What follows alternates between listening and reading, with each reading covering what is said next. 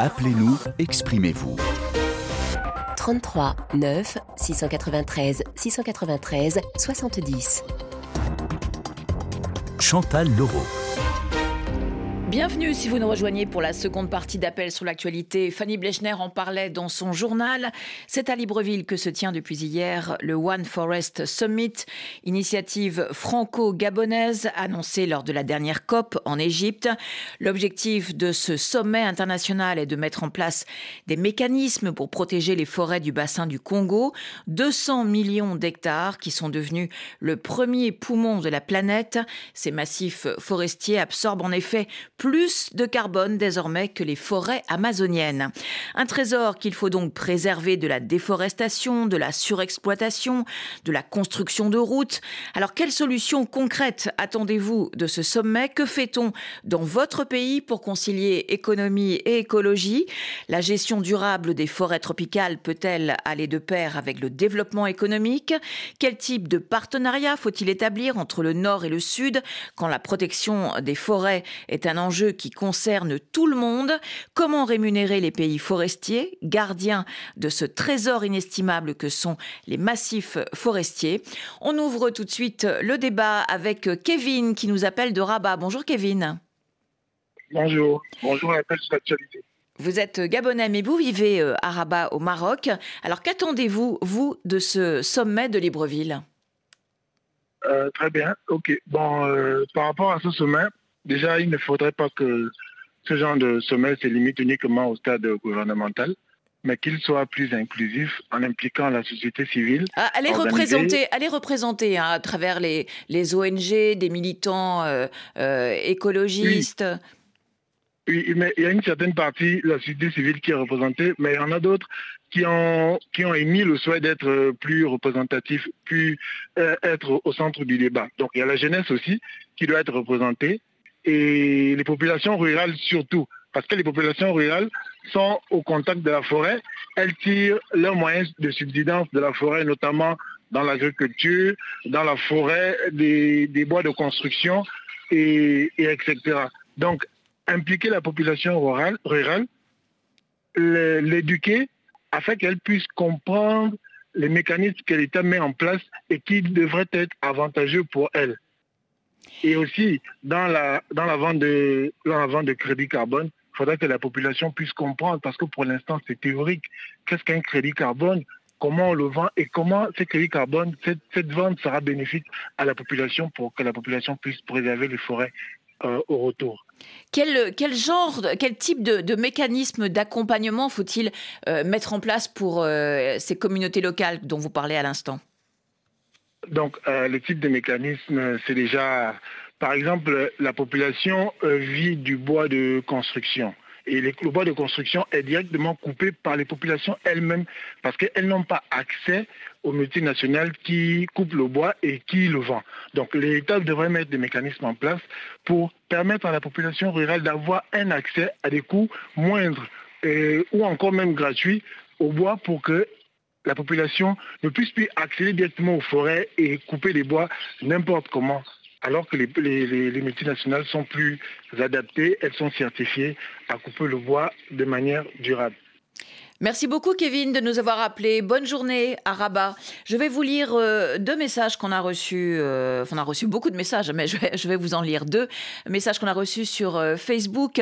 Ayuba Mossi nous écrit du Niger. Personne ne peut regarder une forêt prospérer et mourir de faim parce que la forêt doit être tout simplement protégée. Il faut assurer un bien-être à ceux qui vivent de et dans cette forêt à travers une gestion responsable et équitable des richesses naturelles des pays concernés. Et puis euh, Jim Asbé euh, Ferdinand nous écrit euh, du Tchad. Depuis que les conférences sur les changements climatiques se tiennent, des résolutions sont prises, mais les grands États ne respectent pas leurs engagements de réduction de gaz à effet de serre. En ce qui concerne les pays africains, il faut avoir un plan de travail pour l'environnement, c'est-à-dire mettre en place des interdictions de coupe abusive de bois et planter de jeunes plants. Et puis Ali Legba nous écrit encore L'Afrique est fatiguée des discours sans actes. On va partir pour Kinshasa où nous attend Blaise. Bonjour Blaise. Bonjour Madame Chantal et bonjour aux auditeurs de la Radio du Monde. Alors votre pays, la RDC, est curieusement euh, absent de ce sommet de Libreville, alors qu'il est concerné au premier chef par le problème de la protection des forêts.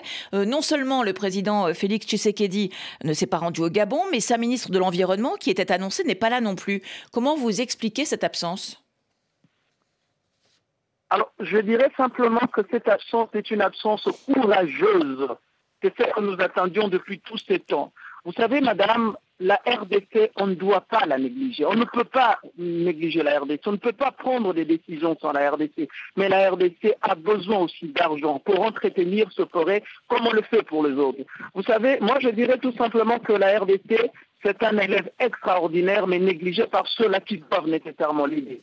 Vous voyez, euh, nous, sommes le deuxième poumon nous sommes le deuxième poumon après le Brésil, après l'Amazonie. Mais vous savez combien de milliers de dollars on verse aux Brésiliens? Mais combien on en donne aux Congolais? Vous voulez qu'on protège nos forêts? Ok, on protège. Qu'est-ce que vous nous donnez en retour? Rien du tout.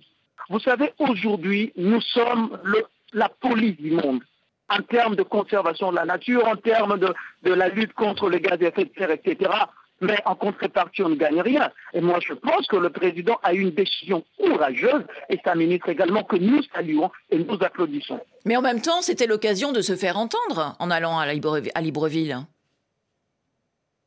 Madame, nous avons participé à toutes les conférences, toutes les conférences en France, aux États-Unis, euh, en Égypte, partout en Afrique du Sud. Mais rien n'a changé. Et nous avons toujours les mêmes mots. Mais personne ne nous entend, mais personne ne veut nous tendre la main. Alors qu'est-ce qu'il fallait? Cette fois-ci, il fallait leur dire, écoutez, on a assez parlé, mais il est temps maintenant de faire, de prendre de bonnes décisions. Et la bonne décision, c'est notre absence. Vous savez, la réunion va se dérouler au Gabon. J'aime bien le Gabon, bien sûr, ils ont une petite partie de la forêt, mais les Gabon, écoutez, comparable à la RDC, c'est rien du tout. Ils vont au Congo-Brazzaville, où ils le financent avec de milliers de dollars. Mais qu'est-ce qu'ils font pour nous? Rien du tout. Est-ce que nous devons continuer à participer à, ces sommets? Eh ben, Non, pas du tout, parce que nous sommes négligés. Alors, nous avons voulu euh, prouver cela par notre absence, et je dis merci au président de la République, mais également à sa ministre de l'Environnement. Très bien, bah, merci beaucoup euh, Blaise d'avoir euh, exprimé euh, votre point de vue à notre antenne. Bonne journée à Kinshasa. On part pour Brazzaville, d'où nous appelle Fidèle. Bonjour Fidèle. Bonjour Chantal.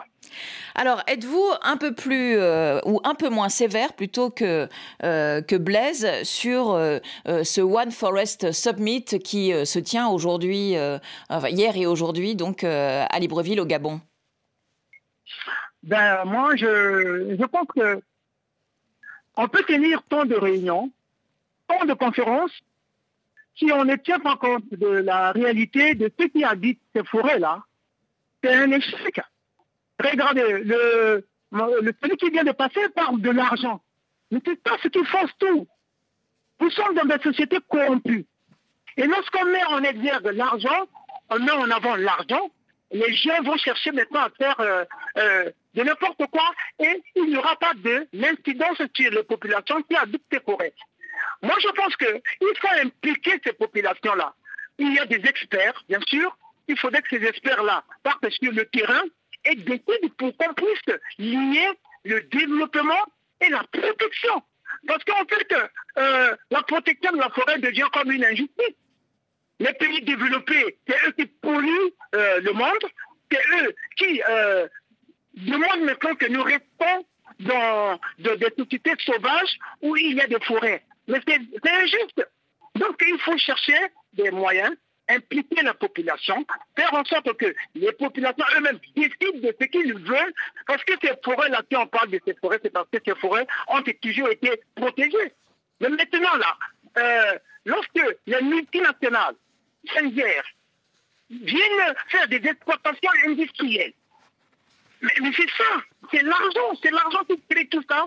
Et aujourd'hui, euh, tout le monde est à la recherche de l'argent et la protection, on met ça à l'État. Donc vous vous dites, si je comprends bien, les populations locales savent faire depuis des milliers d'années euh, pour euh, comment faire pour protéger les forêts, et sans les multinationales, tout irait bien? Oui, oui, les populations peuvent toujours protéger ces forêts. Il y a, par exemple, dans euh, la zone de Pikuna, qui se trouve dans la Tonga, dans le, au Congo, il y a des, endroits où l'homme n'a jamais mis pied. Pourquoi Parce qu'il n'y a pas d'intérêt. Mais lorsque les multinationales viennent maintenant pour faire des recherches, créer des parcs au détriment de la volonté de la population. Et c'est à ce moment-là qu'on fait, on réveille euh, l'envie d'avoir de l'argent, et c'est ce qui crée le braconnage. Donc, à, faire le braconnage parce qu'on recherche l'argent. Moi, j'aurais voulu, moi, je propose qu'on crée, par exemple, une banque d'investissement de la protection de la forêt. Et il y a des experts qui partent sur le terrain, qui décident qu'est-ce qu'il faut lier le développement et la protection. Parce que euh, aujourd'hui, le monde a évolué. On ne peut pas toujours vivre dans la cueillette et le ramassage. Il faut aller de l'avant. maintenant, qu'est-ce qu'il faut faire? Il faut qu'il y ait des experts qui demandent à ces populations-là qu'est-ce qu'on peut faire pour protéger? Parce que, regardez, madame, euh, la, population aujourd'hui qu'on appelle la population autochtone, qu'on appelle des pygmées, ils habitent toujours des forêts, ils vivent sur des forêts, ils se font soigner sur des forêts, ils, ils se nourrissent des forêts. Aujourd'hui, vous allez leur dire, ah non, non, c'est fait avec les forêts. Mais vous tuez ces populations-là. C'est une forme de génocide qui ne dit pas comment. Donc aujourd'hui, là, Merci. il faudrait que les... Oui, oui terminez, euh, terminez, fidèle. Terminez votre phrase. Oui, donc moi je voudrais que il faudrait que euh, les conférences, quand ils vont prendre les décisions, qu'ils créent une banque, parce que ne laissez pas l'argent au maître des gouvernements. Les gouvernements s'accordent avec les multinationales et puis il n'y aura même pas d'incidence sur le terrain. Il faudrait que les États eux-mêmes viennent et travaillent avec les ONG sur place et à ce moment-là, on va trouver euh, euh, la solution pour lier la protection et le développement. Effectivement, c'est le cœur du problème et je vais lire un autre, euh, un autre message que, que Akumbu euh, Divi euh, nous envoie du Gabon. La politique de conservation des forêts ne date pas d'aujourd'hui dans nos villages. Nos aïeux avaient cette vision-là. Il y avait des zones où les populations n'avaient pas le droit de pénétrer pour des besoins naturels, chasse ou cueillette. Cette partie était réservée et protégée. De nos jours, les, les financiers et certaines ONG veulent nous empêcher de pratiquer la chasse pour nos besoins essentiels. En revanche, il n'y a pas de mesure d'accompagnement réel. Que gagnent les populations vivant dans les zones préservées? Où vont les fonds alloués pour la gestion des forêts? Dans le cas du Gabon, les efforts ne sont pas visibles. Voilà, c'est ce que nous écrit euh, Akumbu euh, du Gabon. Fidèle, je vous souhaite une bonne journée euh, à Libreville. Merci d'être intervenu dans ce débat d'appel sur l'actualité. On part pour... non, on reste à Libreville où se tient ce sommet One Forest Summit. Tiburce, bonjour. Non, c'est pas Tiburce, c'est Raphaël qui nous appelle de Libreville. Raphaël, est-ce que vous êtes là? Je suis là. Bonjour Charlotte, bonjour à tous. Ah non, c'est pas Charlotte, c'est Chantal, décidément. On a un problème avec les prénoms ce matin.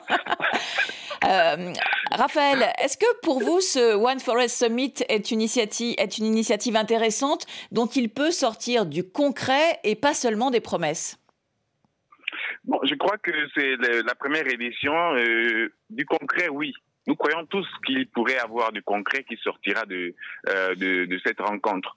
Mais la, le, vrai, le vrai questionnement, c'est de savoir si les décisions euh, sont prises et si ces décisions vont, euh, on passe de la décision à l'acte, à qui profitera euh, cet argent? Nous savons bien que c'est des questions d'argent. L'argent avait été promis par des pays du Nord lors de la, euh, la COP 26 à Glasgow je crois que c'est pratiquement 100 milliards, je crois bien, de dollars qui ont été promis. Bon, cet argent qui est dédié à la protection des, des, forêts, doit-il servir au gouvernement? On va dire, doit-il rester au niveau des dirigeants? Ou cet argent doit aller auprès des populations qui sont qui vivent et qui euh, qui vivent auprès de qui vivent dans ces forêts, à proximité de ces forêts, qui vivent de ces forêts? Parce que nous n'allons pas oublier que lorsqu'on a demandé à ce qu'on préserve les forêts, on a coupé le vivier naturel euh, alimentaire de ces populations-là. Euh, donc, il faudrait que des vraies études, parce que là c'est un, problème, hein, des vraies études soient menées auprès d'elles afin qu'elles soient accompagnées déjà donc les études menées et accompagner les populations afin qu'elles puissent vivre davantage comme elles comme comme elles, vivaient autrefois. Je, tiens à vous rappeler que euh, depuis déjà euh, près de trois ans, trois, quatre ans, nous ne vivons pas un mois sans que un homme bien des personnes meurent suite au conflit homme-faune. Ce conflit homme-faune est occasionné par quoi? Est occasionné par la déforestation qui permet, qui, qui, qui, qui détruit l'espace de, de, vie naturelle de ces animaux et qui vont déjà auprès, de ces, auprès des villageois. Vous voyez que autrefois on vivait de la cueillette, de la chasse. Donc les populations ne vivent plus des produits forestiers non ligneux qu'ils ne peuvent plus ramener dans leur village parce que les, animaux se retrouvent déjà au village. Donc euh, moi je dis que, que ce sommet, que ce soit un sommet d'actes et que le et que le politique ne garde pas la manne financière qui sortira de cela.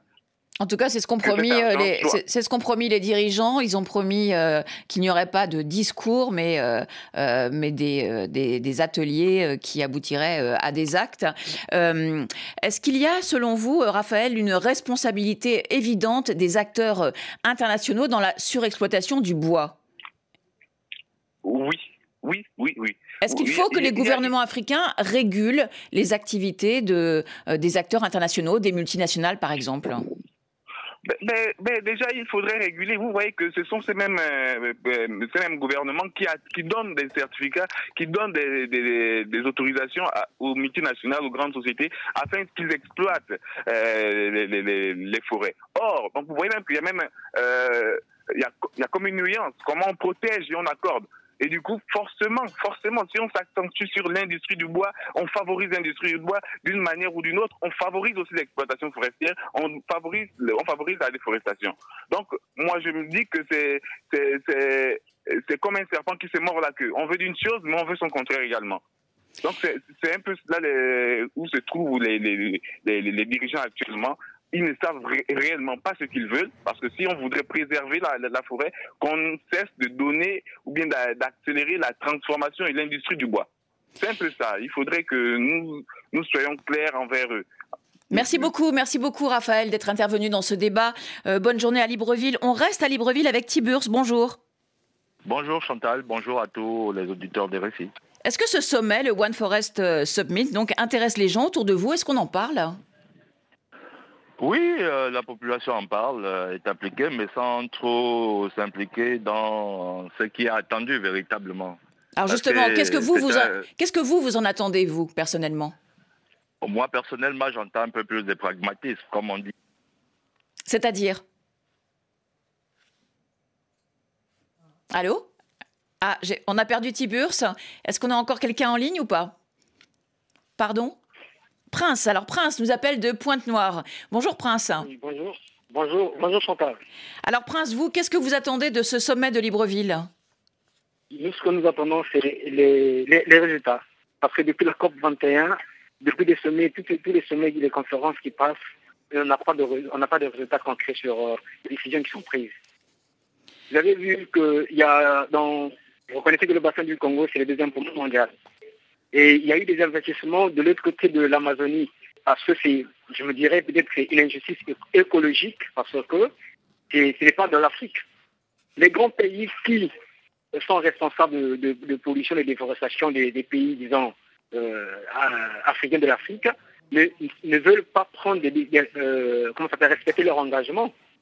Vous voyez ça? Mais si prenez, prenons que si c'était l'Afrique qui polluait, disons, en fait, les, je disais, les grands pays industriels, les pays industriels qui polluent, disons, qu'ils ne veulent pas prendre leurs engagements voilà, les, pays pollueurs doivent respecter les, engagements pris dans, dans, ces sommets et ces COP. Merci beaucoup, Prince, de nous avoir appelé. L'émission touche à sa fin. Merci à toute l'équipe qui m'a aidé à la préparer. Jessica Tayeb, Quentin Ferral, Bayad Rissi, Louis Carne et Thibaut Mata, sans oublier Alexis Levavasseur à la réalisation et Michael Verne au standard. Demain, comme chaque vendredi, c'est la libre antenne. Vous choisissez le sujet que vous avez envie de commenter. Appelez-nous au 33 9 693 693 93 70 ou écrivez-nous sur la page Facebook de l'émission.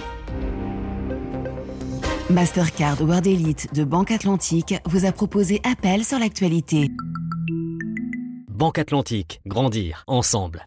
Priorité santé, c'est dans 10 minutes. Euh, bonjour Caroline Paré et Catherine Solano. Bonjour. Bonjour Chantal. Alors, au menu aujourd'hui, ben, on devine, hein, c'est le premier jeudi du mois. C'est la sexualité avec euh, aujourd'hui docteur Solano, sexologue. Vous allez nous parler et vous allez surtout répondre aux, questions des auditrices et des auditeurs sur l'art de la caresse. Oui, l'art de la caresse parce que je trouve que c'est la poésie dans la sexualité. Alors, on va parler de chaque centimètre carré du corps qui peut être caressé ou donner des caresses. Et bien sûr, les questions, c'est toujours au 33 84 22 75 75. À tout à l'heure.